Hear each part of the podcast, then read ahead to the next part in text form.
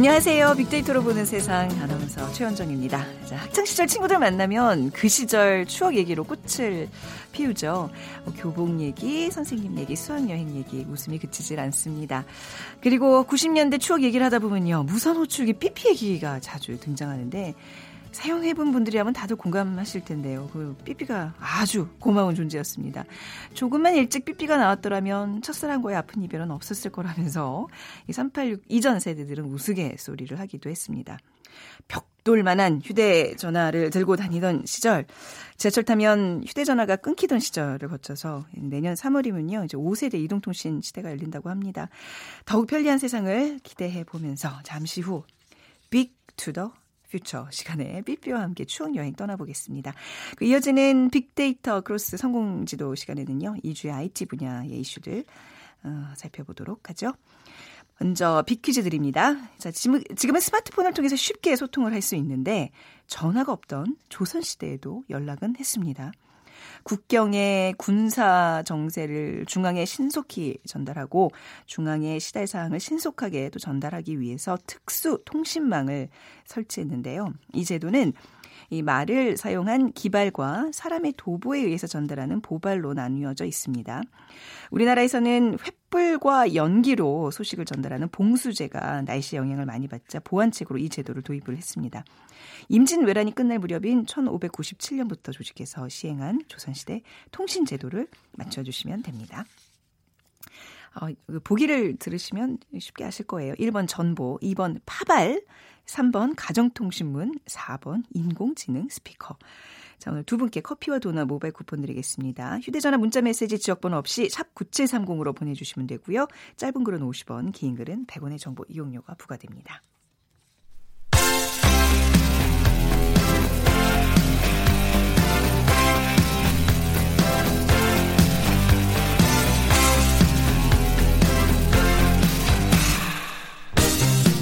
트렌드는 10년마다 반복된다. KBS 1라디오 빅데이터로 보는 세상. 빅투더 퓨처.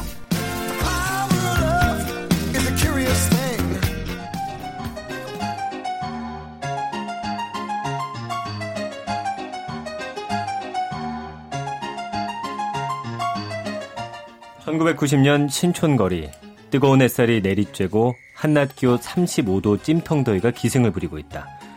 폭염 속에 거리는 한산한데 공중전화 앞에는 줄이 길어도 너무 길다. 아, 어디 번호가 888에 8888? 아유, 더워 죽겠는데 번호도 8888이네. 어, 여보세요? 거기 3333 호출하신 분이요. 자기야, 나야. 왜 이렇게 오래 걸려? 삐삐친 지 30분은 됐다. 카페에서 혼자 얼마나 눈치 보고 있었는데. 아, 자기였구나. 아, 미안해, 미안해, 미안해. 여기 자리도 없는데 전화도 안 오고 나 가야 될지 말아야 될지 어떡하라고. 아, 저, 저, 저, 자기야, 진짜 미안, 진짜 미안. 네, 카페에서 내 전화 많이 기다렸구나. 아, 근데 여기 사람이 너무 많아. 공중전화 앞에 줄이 10m야. 아, 아무리 그래도 그렇지. 몰라. 나 갈 거야. 아, 아, 미안, 미안, 미안. 야, 우리 공주님, 미안합니다. 죄송해요. 아, 근데 나도 진짜 죽겠다고. 오늘 35도잖아. 하도 오래 줄 서 있었더니 아, 머리가 완전 뜨거워가지고 계란 후라이 되겠어. 통화는 길어지고 뒷사람들은 슬슬 눈총을 주기 시작한다. 아, 거기 저 공중전화 아저씨. 어, 수학이 잡았으면 다해요. 정말 삐삐 혼자 치냐고. 그 공주님인지 뭔지는 카페 가서 직접 만나서 얘기하고 전화기 좀 뒤로 넘기라고요, 아저씨. 아, 예, 예, 예. 아, 나 아저씨 아닌데. 저, 자기야. 음. 거기 어디 카페야? 글로 갈게. 진짜 미안해. 갈게. 금방 갈게. 저, 다 했어요. 끊었어요. 전화 쓰세요. 죄송합니다.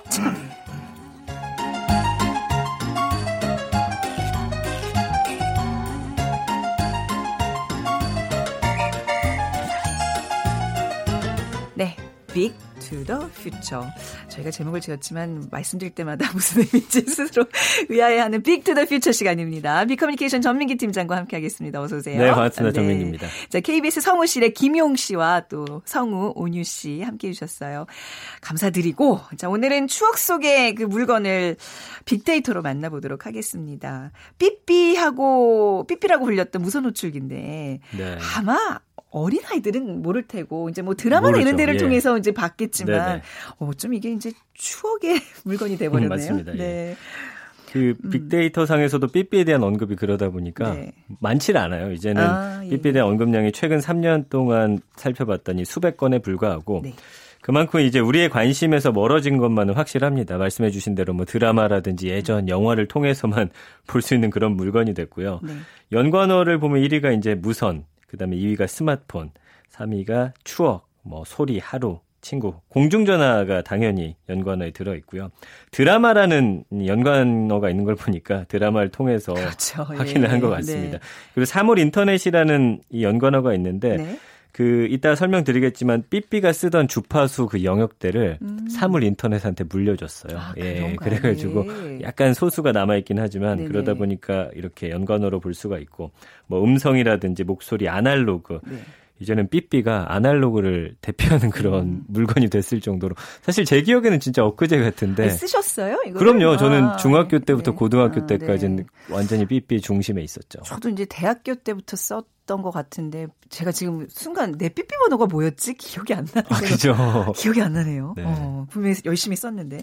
자, 그 삐삐의 역사도 좀 살펴보겠습니다. 우리가 언제부터 이 삐삐를 썼나요? 미국에서는 1958년에 이제 처음 서비스가 시작이 네. 됐습니다. 그 이후에 많은 나라에서 서비스가 제공됐고 우리나라에서 처음 삐삐가 사용된 게 1982년 12월 15일 이렇게 기록이 네. 돼 있어요.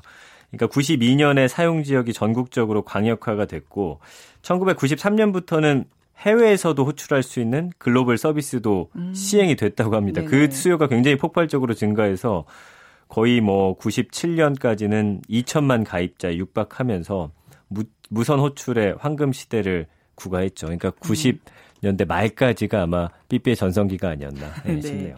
이 삐삐 라는 게 아마 그 음 삐삐삐삐삐 그 그것 때문에 이제 삐삐라는 건지 왜 저기 맞아요, 예. 영어로도 삐프라 그러잖아요. 맞아요. 예, 비퍼고요. 예, 예. 이 영어로는 원래는 이제 공식 명칭은 페이저예요. 페이저. 그러니까 우리도 원래 무선 호출기인데 삐삐를 그죠. 불리듯이 말씀해 주신 대로 이제 미국에서도 이 신호음 소리를 따서 이제 비퍼라고 불렀었는데 네. 원래는 이제 페이저라는 거는 뭐 고용 하인이나 심부름 소년을 말하는데 이게 이제 호출 신호를 듣고 다녀도 되기 때문에 사람 네. 자체보다는 호출 장치를 뜻하게 됐고요. 네. 발신자가 전화 걸면은 호출기가 진동하거나 삐삐 소리가 나기 때문에 음. 그 사람이 호출되고 있다는 거 알렸어요. 그래서 네. 삐삐라는 별칭을 갖게 됐는데 초창기는 진짜 소리가 단순히 삐삐삐삐 이거밖에 없었는데 네, 네, 네. 저희가 쓸 때만 해도 이제 그 네. 삐삐 소리가 좀 다양화되는 네. 그런 상황이었죠. 그래도 이제 그쪽으로 전화하면 뭔가 통화 연결음도 이제 나중에는 이제 생기고 내 목소리로 뭐 녹음할 수도 녹음도 할 있고, 수 있고 예. 그랬던 기억이 있네요. 네. 지금은 뭐 전 국민이 거의 다 이제 휴대전화를 갖고 있지만 삐삐가 유행했던 90년대 말까지도 그쵸. 그좀 이거 휴대전화는 굉장히 드문 기기였죠. 그러니까 통계청의 조사를 봤더니 1997년만 해도 통신기기를 보유한 사람이 한 30%밖에 안 됐고요. 네. 이동전화, 발신 전용 전화 이거 사용한 사람들이 전체 10%에도 미치지 못했는데 삐삐를 사용하는 사람들은 뭐 거의 30%까지 넘어게 있었고요. 네. 통신기기 보유한 사람들 중 90%가 이제 삐삐를 사용했을 정도로 지금이야 뭐 휴대폰 모두가 들고 음. 다니지만 그때만 네. 해도 사실은 삐삐가 거의 이 통신기기를 대표하는 그런 기기였고요. 음. 그렇죠. 네. 지금은 초등학생들도 휴대폰 많지만 그때만 해도 삐삐 갖고 있는 사람이 0.3%, 중학생도 한 8%, 네. 또 65세 이상 어르신들 같은 경우도 전체 한 1%만 삐삐를 갖고 있었기 네. 때문에 20, 40대, 50대까지만 음. 삐삐를 또 많이 사용하는 그런 세대였습니다. 삐삐라는 게 이제 어디로 전화를 하세요. 그 번호만 이제 보내는 거잖아요. 맞아요. 그래서 예. 진짜 그, 그, 저는 너무 생생한데, 그 네. 94년도였나요? 그 네. 좀큰 사고가 있었어요. 그 음. 뭐, 뭐 이제 뭐 다리가 무너지나요? 백화점 아, 예, 이런, 예. 이런 유의 이제 그렇죠, 사고들이 좀 그렇죠. 있었을 예, 예. 때는 일제히 중앙도서관에 삐삐들이 이제 다 진동을 울리는 거예요. 아, 집에서 걱정을 하니까. 괜찮은지. 그러면 예. 그때부터 도서관 앞에 이제 공중전화에는 정말 어마어마한 줄이 서서 맞아요. 엄마 나는 여기 지금 학교 오고 괜찮아 이 소식을 전해주기 위해서 음. 그긴 줄을 섰던 기억들 아마 뭐 다들 이제 뭐 드라마를 통해서 보셨겠지만 예전에 저희 일상이었잖아요, 그죠? 그 이후에는 또 문자 삐삐도 있었어요. 음, 맞아요, 맞아요. 문자 삐삐 예, 그래서 거기 있습니다. 교환원한테 이제 얘기를 하는 네네네. 거예요. 저기 오빠한테 사랑한다고 좀 쳐주세요. 그러면 뭐 전보네요, 전보. 그런 예, 예. 그런 것들. 근데 이제 그 문자 삐삐 나오기 전까지는 이제 번호로 어떻게든 이제 메시지를 전해야 되기 때문에 맞아요. 암호처럼 썼는데 기억나는 거 있으세요? 그러니까 아까 말씀해 주신 대로 이거를 삐삐를 쳐서 연락을 하거나 그 음성을 들으려면 또 주, 길을 주, 네. 주- 기니까 그렇죠. 그냥 암호로 이제 해서 암호로, 하는데 네. 예를 들면 뭐 이런 것들이 있더라고요. 조사해 봤더니 공사오는 공사. 집에 오는 길에 빵 사와. 아, 예. 공사. 아, 아, 공구공구는 모든 것이 취소됐다. 빵꾸빵꾸. 아, 예. 그러니까 오지 않아도 된다. 네. 뭐 공구이구는 볼링 치러 가자. 네. 공 굴리러 가자라는 거고요. 음. 100이라는 다 숫자를 찍으면 백은 뭐예요? 그냥 돌아와. 100. 백, 백. 네, 백. 예. 아. 그리고 11010 이거는 이제 옆으로 돌려보면 흥처럼 보이거든요. 아, 어렵다. 예, 네, 그리고 네. 1155는 네. 이리로 와라. 이리로 와라. 그리고 1472는 일이 잘 되고 있다. 아, 일사천리. 일사천리로 되고 있다. 것 같아요. 이런 건 회사에서 많이 네. 썼었고요. 112는 술 마시자. 홀짝홀짝. 네, 홀짝홀짝. 네. 그다음에 108 이거는 음. 고민이 있으니까 좀 들어달라. 네. 108 번 내고요. 그다음에 우리가 많이 썼던 게 이제 10, 10, 3호, 열렬히 3호에 이렇게 열렬히. 많이 썼었잖아요. 1010이 35. 예, 저는 맞아요. 아직도 제 그래서 연인들한테. 비밀 많은 그 비밀 번호들이 1010이 아, 35예요. 그래요? 네, 이거 밝혀도 되는지 모르겠지만. 네. 그리고 이제 네. 숫자 앞에다 만 뒤에 이사 그럼 또 많이 사랑이. 그러니까 연인들이 사실 이런 거 맞아요. 굉장히 많이 음. 만들어 가지고 오빠 빨리 와. 오파 5882. 뭐 맞아요. 아, 정확하게 기억하고 계시네요. 예, 그때 연애를 하고 계셨는지. 참 연애할 때 썼던 그런 맞아요. 삐삐들이라 단어들이 지금 다 암호들이 다 그쪽으로 가 있네요. 그리고 2626은 네. 이제 약속 장소 로 지금 빨리 가고 있다. 2626. 아, 예, 이렇게 빈또 이륙한다, 쓰기도. 했습니다. 네. 이외에도 뭐 워낙 많은데 네. 많은 분들 들으시면서 또 추억의 이런 암호들 좀 올려주시면 좋겠네요. 네. 아, 이게 그 정말 이건 감성의 어떤 대표 아이콘이었잖아요. 그러니까 막 기다리고 설레고 이렇게 막 암호를 보내고 좀 얘기하니까 재밌네요. 옛날 생각 많이 나네요. 네. 그러니까 사실 삐삐는 이게 막 그 기다림이 또 그렇게 길진 않잖아요. 네. 딱 수업 시간 같을 때 딱 왔을 때 아 누굴까라는 그 상상 네. 그리고 뭐라고 남겼을까라는 음. 그런 설렘들이 꼭 있었고 또 삐삐를 치는 입장에서는 어, 언제쯤 전화가 올까 또 전화기 앞에서 기다리는 또 그 맛이 네. 있잖아요. 그러니까 수업 시간에 삐삐 오면은 막 수업 내용이 잘 들리지도 않고 빨리 나가서 이거 확인해 보고 싶은 네. 그런 막 설렘을 아마들 음. 기억하실 겁니다. 네. 요즘에는 이제 다 이렇게 충전해서 쓰는데 그때도 그때는 이제 삐삐에 배터리 넣었죠? AA 건전지. 예, 요 동그래 가지고. 그래 가지고 네. 광고 중에서도 뭐 100만 스물 하나, 100만 스물 네네네. 또 오래 가는 그런 음. 건전지 광고 했었고, 지금이야 뭐 그냥 올려 놓기만 해도 되는 무선 충전기도 있는데, 네. 사실 생각해보면 지금 충전하는 것보다 오히려 이게 편했던 것 같기도 하고요. 집에다가 막 한 10개 정도 사다 놓은 다음에 그냥 음. 네. 어, 이것만 있으면 어디서든지 그냥 몇 주도 걷더니 버틸 수 있었던 네. 그리고 방전 걱정도 없고 배터리가 없어서 연락을 못하는 일은 그때 당시에는 좀 흔치 않은 일이 아니었나 음. 싶네요. 예. 그게 삐삐가 지금 계속 저는 제 번호가 뭐였지 생각을 하고 있는데 012, 뭐 015 이런 걸로 시작했었죠. 01201호로 많이 그렇죠? 시작했었어요. 맞아요. 이 번호가 요즘 뭐 다시 부활했다는 얘기를 들었는데 뭐 삐삐를 다시 쓸 수 있는 건가요? 삐삐를 제가 좀 전에 알아봤더니 네. 개통을 새로 하긴 힘들고 기존에 쓰던 분들은 이 번호를 그대로 쓸 수 있는데 있어요? 이 같은 주파수를 이제는 사물 인터넷이 사용하게 됐습니다. 네. 그래서 이 삐삐 사용자 감소 때문에 2009년에 사실은 이 거- 해당 번호를 정부에 반납했었는데 네. 이걸 다시 쓰는 분들이 있었기 때문에 그 번호까지는 살려놨었고요. 음. 이제 012가 돌아왔는데 이거는 이제 사물들에게 음. 넘겨진 거죠. 그래서 네. 번호를 갖게 된 사물들이 인터넷을 통해서 서로 연결이 돼 있잖아요. 네. 그래서 휴대폰으로 집에 있는 뭐 불을 켠다든지 에어컨을 음. 켤 때는 네. 이 번호를 통해서 이 기계들끼리 아, 연락을 주고 받게 네. 되는 거예요. 그래서 이제는 기다림과 설렘의 상징이었던 이 네. 번호가 스마트의 상징으로 좀 어. 바뀌고 진화하게 됐습니다. 그러니까 정말 나의 시중을 드는 그런 맞습니다. 번호가 예, 됐네요. 예, 예. 심부름꾼이 돼버린 그렇죠. 음, 스마 사물 인터넷에 그 012라는 번호를 내주고 있다. 어, 이제 생산조차 안 하는 줄 알았던 삐삐인데 이게 국내 기업이 외국으로 수출도 하고 있어요. 지금 미국 같은 데서는 사실은 쓰는 사람들이 꽤 많아요. 그래서 그래요. 음. 양방향 무선 호출기를 10만 대 지금 공급했고 이렇게 네. 미국의 병원이나 의원에서 전파에 민감한 의료기기 때문에 네. 삐삐를 아직도 쓰고 국내 의, 의- 의료 그 원에서도 쓰는 경우가 있기 때문에 네. 음. 이런 분들 위해서 아까 말씀해 주신 대로 이제 화면에다가 네. 메시지를 찍을 수 있는 그런 삐삐가 또 개발이. 돼서 네. 많이 수출을 하고 있다고 아, 이게 의사들이 굉장히 네. 많이 쓰는데 그게 이제 병원에서 그 전파에 민감한 의료기기 때문이었군요. 그렇죠. 전파 방해받을까 아. 봐요. 예. 뭐 이제 의사들 이제 쓰는데 또 다른 직군에서도 삐삐를 군인, 군인들 의사들 아. 그다음에 증권계 쪽에서는 네네. 빠르 바로 바로 그냥 주고받기 위해서. 예, 물론 어. 휴대폰이 편리하긴 하지만 네네. 이것끼리 또 쓰는 뭔가 암호들을 네네. 통해서 더 빠르게 좀 사용하기 위해서 네. 아직까지 쓰고 있는데 이제는 개통은 좀 불가한 쪽으로. 예. 네. 우리 때만 해도 뭐 워키토키 이런 거 장난감으로도 많이 아, 오는데 맞아요. 그렇죠. 근데 예. 요즘은 그런 게 의미가 없어졌으니 휴대전화로 그렇습니다. 되는 예. 건데. 자, 어, 여기까지 얘기를 들어보고요. 빅퀴즈 부탁드리겠습니다. 네, 지금은 스마트폰 통해서 쉽게 소통할 수 있는데 전화가 없던 조선 시대도 연락을 했습니다. 국경의 군사 정세를 중앙에 신속하게 전달하기 위해서 특수 통신망을 설치했는데 말을 사용한 기발과 사람의 도보에 의해서 전달하는 보발로 나눠져 있고요. 뭐 봉수제도 있었고 임진왜란이 끝날 무렵인 1957년부터 조직해서 시행한 조선시대 통신제도 이것은 무엇일까요? 1번 전보, 2번 파발, 3번 가정통신문, 4번 인공지능 스피커. 네, 자 정답 아시는 분들 휴대전화 문자메시지 지역번호 없이 샵 9730으로 보내주시기 바랍니다. 짧은 글은 50원, 긴 글은 100원의 정보 이용료가 부과됩니다. 자, 빅커뮤니케이션 전민기 팀장이었습니다. 감사합니다. 고맙습니다.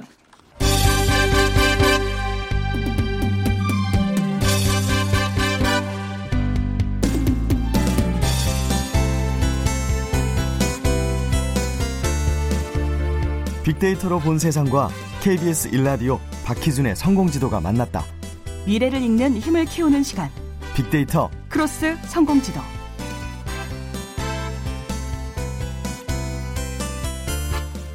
네, 연세대학교 산업공학과 박희준 교수 나오셨습니다. 안녕하세요. 네, 안녕하십니까. 네. 아, 그 IT 업계 소식들 오늘 조금 몇 가지 가져오셨어요. 어떤 예. 소식들이 있었나요? 예. 구글, 페이스북, 마이크로소프트, 트위터 네 개의 공룡 기업이죠. 네. 네 개의 기업이 서로 데이터를 전송하는 프로젝트를 추진하기로 합의했는데요. 네. 이게 어떤 내용이냐면 여러분 구글에서 제공하시는 제공하는 서비스를 네. 사용하실 때 예를 들면 구글에서 제공하는 이메일로 어, 사진과 네. 어떤 동영상을 전송을 받고 네. 그것을 구글이 제공하는 공간에 저장을 해두는데 그다음에 여러분이 만약에 그 컨텐츠들을 페이스북에 올리고 싶다 하면 지금은 그것을 스스로 다운로드를 받은 다음에 네. 페이스북 계정을 열고 다시 또 업로드를 시켜야 되죠. 네. 그런데 이제는 구글에 저장되어 있는 구글에서 제공하는 공간에 저장되어 있는 그런 컨텐츠들을 여러분이 이제 버튼 하나만 누르면 네. 자연스럽게 페이스북으로 바로 여러분들이 어. 다운로드 받고 업로드를 하지 않아도 네, 네. 어, 자동으로 이렇게 음. 전송할 수 있는 그런 이제 프로젝트를 추진하게 됐습니다. 근데 음, 네. 문제는 애플이 네. 빠져 있어요. 아, 그렇네요. 지금 구글, 페이스북, MS, 트위터 굉장히 그다 굵직굵직한 기업들인데 예. 뭔가 이렇게 좀 들어가야 될 것 같은 애플이 없네요. 예. 네. 그래서 아무래도 구글, 페이스북, 마이크로소프트, 트위터와 같은 기업들이 네. 애플에 좀 에, 대항하기 위해서 공동 전선을 아. 만들어낸 것이 아니냐 하는 네. 시각이 있는데요. 네. 아무래도 뭐 애플 같은 경우는 지금 그 뭐 PC 시장도 그렇고요. 모바일 음. 시장도 그렇고 사용자들이 자주 사용하는 그리고 기업 입장에서 수익을 만들어낼 수 있는 대부분의 시장들을 가지고 있습니다. 그걸 이제 수직 계열화라고 음, 하는데요. 네네. 그래서 에, 이렇게 애플이 그런 어떤 세력을 시장에서 넓혀가는 네. 과정에서 여타 기업들이 공동 정선을 조금 형성을 해서 어. 구글에 대항하고자 하는 그런 좀 의도가 엿보이는데요. 이게 지금 구글, 페이스북, MS, 트위터, 그러니까 공동전선을 펼 만큼 이렇게 어벤져스가 모여야만 할 만큼 애플의 규모가 큰 건가요? 저 약간 궁금해서 여쭤보는 건데. 그렇죠. 사실은 어. 이제 구글보다는 그 시가총액이나 네. 이런 규- 기업 규모로 봤을 때는 뭐 애플이 더 크고요. 네. 지금 뭐 시가총액 1위 기업이니까요. 네. 그리고 아까 말씀드린 것처럼 애플은 다양한 시장에서 돈이 될 만한 다양한 사업들을 그러니까 포트폴리오를 잘 만들어 가지고 음. 어, 있어요. 네네. 그런데 이제 구글, 페이스북, 마이크로소프트, 트위터와 같은 기업들은 시장에서 각각 그 전문적인 영역 그리고 음. 돈을 버는 영역이 조금씩 엇갈리고 있고요. 네네. 예. 그렇군요. 자, 그리고 EU가 구글에 천문학적인 그 과징금을 부과했어요. 이 소식도 전해주시죠. 예. 에, 요번에 그 EU가 네. 어, 구글에 대해서 5조 7천억 원에 달하는 과징금을 이제 에, 부과했습니다. 5조. 예, 엄청난 규모인데요. 네. 어, 이유는 이렇습니다. 에, 구글이 에, 구글의 그 스마트폰 운영 체제죠. 음. 네. 안드로이드 운영 체제를 나- 시장 지배력을 키우기 위해서 남용하고 있다. 음. 그러니까 쉽게 좀 풀어서 말씀드리면 네. 여러분 아마 그 안드로이드 운영 체제를 기반으로 하는 스마트폰 예를 들면 뭐 LG 폰이라든가 네. 삼성 폰을 여러분이 구입을 하시면 기존에 구글에서 제공하는 여러 가지 앱들 구글 네. 맵이라든가 구글의 어떤 그 어, 인터넷 브라우저인 네. 크롬이라든가 네. 이런 것들이 구글의 구글 네. 플레이라든가 이런 것들이 기존에 이제 스마트폰에 깔려져 있잖아요. 네. 그러니까 그것이 이것은 끼워 팔기다. 음, 그러니까 네네. 이전에 사실 마이크로소프트가 음, PC 네. 시장을 지배하고 있을 때뭐 네. 인터넷 웹브라우저 익스플로어를 갖다가 네. 어, 오피스나 그다음에 네. 윈도우스를 팔 때 기존에 이제 껴서 네. 팔았다라고 이렇게 해서 사실은 논란이 된 적도 있고 네. 또 소송이 진행됐습니다마는 PC 시장을 지배하고 있던 마이크로소프트가 겪었던 것을 지금 모바일 시장에서 구글이 겪고 있지 않나는 생각을 해보고요. 네. 우리나라와 같은 경우에는 구글 어, 검색 엔진의 시장 점유율이 뭐 절반도 되지 않습니다. 네. 그러니까 네이버가 네네. 대부분의 시장을 지배하고 있는데요. 하지만 유럽과 같은 경우는 90% 이상 시장을 지배하고 있고요. 안드로이드 운영체제가 한 80% 이상 지배하고 있다고 그러더라고요. 그렇습니다. 네네. 모바일에서는 안드로이드 운영체제가 지금 말씀하신 음. 것처럼 80%를 점유하고 있고 네. 또 검색 시장에서는 90% 이상을 어, 점유하고 있어요. 네. 그리고 유럽 지역에서는 이렇다 할 어떤 그 유럽 자국의 네. 어떤 검색 엔진이라든가 이런 것을 가지고 있지 못하기 때문에 음. 장기적으로 봤을 때는 구글이라는 기업의 에, EU 유럽 네. 연합이 좀 여러 가지로 종속되지 않겠느냐 하는 네, 네. 우려에서 어, 최근에 이제 이러한 과징금을 음. 부과하는 일들이 일어나고 있습니다. 교수님 5조 7천억 원의 과징금을 물리면요. 예. 기업 입장에서는 휘청거려야 되는데 구글은 이럼에도 불구하고 건재하잖아요. 예, 구글이 지금 만들어내는 매출이라든가 네. 수익을 봤을 때는 뭐 구글의 어떤 그 경영상의 큰 문제는 주지 않는 금액입니다. 어, 오히려 실적도 뭐 나빠지지 않고 있고 이게 그렇죠. 아무래도 이제 뭐 유튜브 우리가 여러 번 다뤘습니다만 이제 유튜브의 어떤 그 정말 무서운 예. 성장의 그 그렇죠. 덕을 보고 있는 거죠. 네. 유튜브가 사실은 구글이 인수한 다음에 네. 오랜 기간 동안 적자를 만들어내는 기업이었습니다만은 네. 에, 최근에 와서는 구글의 어떤 그 수익 구조를 보면 가장 큰 수익을 만들어내는 음. 네. 그러한 이제 브랜드가 되어져 있고요. 그렇죠. 네. 그래서 대부분의 경우는 이런 과징금이 부과되게 되면 음. 주식시장에서 시가총액이 이제 떨어지게 되는데 네. 구글 같은 경우는 오히려 그만큼 유럽 시장이나 여타 음. 세계 시장에서 구글의 지배 력을 인정받고 있다는 그런 네. 시각 때문인지 어. 오히려 시가총액은 상승하는 그런 에, 재미있는 현상도 보이고 있습니다. 이게 나중에는 그 앞서 얘기했던 그 공동 전선이 좀 바뀔 수도 있겠네요. 구글이 워낙 그 성장세가 지금 뭐 두드러지니까 그렇죠. 구글에 대항하는 애플과 그 나머지 기업들이 또 뭉칠 수도 있겠네요. 그때 그렇죠? 그때 사실 지금 시장 네. 상황을 보면요, 네. 완전 게릴라전이에요. 네. 어떤 완전히 전선이 형성돼 있지 네. 않고요. 그때 그때 필요에 따라서 이제 음. 기업들 간의 합종 연행이 합종 예, 연행이, 끊임없이 네. 펼쳐지고 있는데, 네. 근데 중요한 것은 사용자 입장이죠. 사용자 입장에서는 아까 말씀드린 것처럼 그 네 개 공룡 기업, 구글, 페북, MS, 트위터가 네. 그렇게 데이터 전송 프로젝트를 이제 추진하게 되면 굉장히 많은 에, 편리하게 음. 에, 그러한 기업들이 제공하는 서비스를 이용하게 되거든요. 네네. 그래서 앞으로의 시장을 보면 한 기업이 사용자들이 가지고 있는 어떤 욕구를 충족시키기 위해 최적화된 환경을 제공하기는 힘들 것 같고요. 네. 그래서 시장에서는 지금 진행자께서 말씀하신 것처럼 끊임없이 음. 예, 합종 연행이 네. 예, 일어날 것으로 보여집니다. 이 지금 뭐 한 대표 다섯 개 기업 얘기해 주셨는데 우리 기업은 어떻게 좀 낄 수 있는 틈이 없나요? 사실 이 전송 네. 프로젝트에는 이제 네 개의 그런 기업들이 네. 이제 추진을 하고 있고요. 어, 여타 그런 기업들이 참여할 수 있는 어떤 음. 길을 열어놨습니다. 그래서 네. 앞으로는 에, 지금 말씀하신 것처럼 국내 기업들이나 네. 그리고 이러한 공룡 기업이 아니라 좀 규모가 적은 기업도 네. 이 프로젝트에 참여할 수 있게 되는데 그렇게 되면 이제 애플의 고립이 좀 더 심화될 수가 있겠죠. 음, 네. 다음 소식 들어볼까요? 예. 마이크로소프트가 사실 PC 시장은 지배하고 있었습니다만은 네. 그 모바일 시장 들어오면서는 고전을 면치 못했습니다. 하지만 지난해 연 매출이 1천억 달러, 하나로는 한 천 아니죠. 하나로는 에, 120조 정도 되나요? 네. 예. 그래서 예. 이제 천억 달러 기업에 계산이 안 됩니다. 예, 네. 마이크로소프트가 가입을 하게 됐는데 그런데 그 마이크로소프트가 만들어낸 매출 구조를 들여다보면 이번에 클라우드 서비스가 음. 네. 굉장히 에, 효자 노릇을 한 것 같고요. 네. 그래서 이제 최근에 보면은 에, 클라우드 시장이 이제 급속히 성장하고 있는데 클라우드 서비스가 뭐냐하면 네. 그러니까 에, 여러분 그 아마 여러분도 스마트폰 사용하시면서 클라우드 서비스를 사용하실 거예요. 여러분이 저장 이 공간이 저- 그렇죠. 모자르니까 예, 저장해 예. 놓은 어떤 그 네. 음. 전화번호라든가 문자라든가 사진이라든가 동영상이라든가 이런 것들 공간이 스- 스마트폰 내에 모자라기도 하고 네. 혹은 또 분실했거나 어떤 그렇죠. 사고로 인해서 네. 그러한 데이터들을 다 잃어버릴까봐 음. 클라우드라는 공간에 이제 에, 그런 것들을 올려놓고. 올려놓죠. 네. 그러니까 여러분도 잘 아마 이해하고 계실 텐데요. 네. 그래서 국내 시장에서는 사실 클라우드 서비스가 우리와 같은 이런 개인 음. 에, 개인들이 그런 스마트폰을 사용하면서 네. 부족한 공간을 메우기 위한 그런 도구로 많이 접근이 되어졌는데 네. 조금 전에 제가 이제 마이크로소프트 말씀을 드렸습니다만은 지금 클라우드 시장의 1위 업체는 아마존이거든요. 네. 이들 기업 기업들의 어. 주요 아, 고객들은 아마존이에요? 기업입니다. 네. 왜냐하면 기업들도 기업 활동을 하면서 많은 데이터를 생산해 내잖아요. 그리고 네네. 우리 방송처럼 이제 빅데이터 시대가 도래하면서 네. 그러한 데이터를 이전에는 흘려 버렸습니다만은 음. 이전에는 그런 것 이제는 이제 그런 것들을 에, 수집해서 네. 저장하고 분석을 하는데 네. 그러한 공간을 마련하기 위해서 기업 내에 어떤 서버를 갖다가 구매한다든가 할 때는 굉장히 많은 비용이 발생하게 되죠. 네. 그래서 어, 클라우드 서비스를 제공하는 뭐 아마존, 음, 네. 구글, 마이크로소프트와 같은 업체와 계약을 맺고, 그러니까 그들이 필요한 만큼의 공간을 빌려 쓰고 어, 기업들이 에, 경영 활동을 하면서 생산한 데이터들을 그 클라우드에 이제 저장을 하게 됩니다. 네. 그래서 어, 사실은 뭐 아마존, 마이크로소프트와 같은 기업들은 우리가 생각하는 그러니까 스마트폰 사용자들의 어떤 뭐 전화번호나 문자를 저장하는 수준이 아니라 음. 네.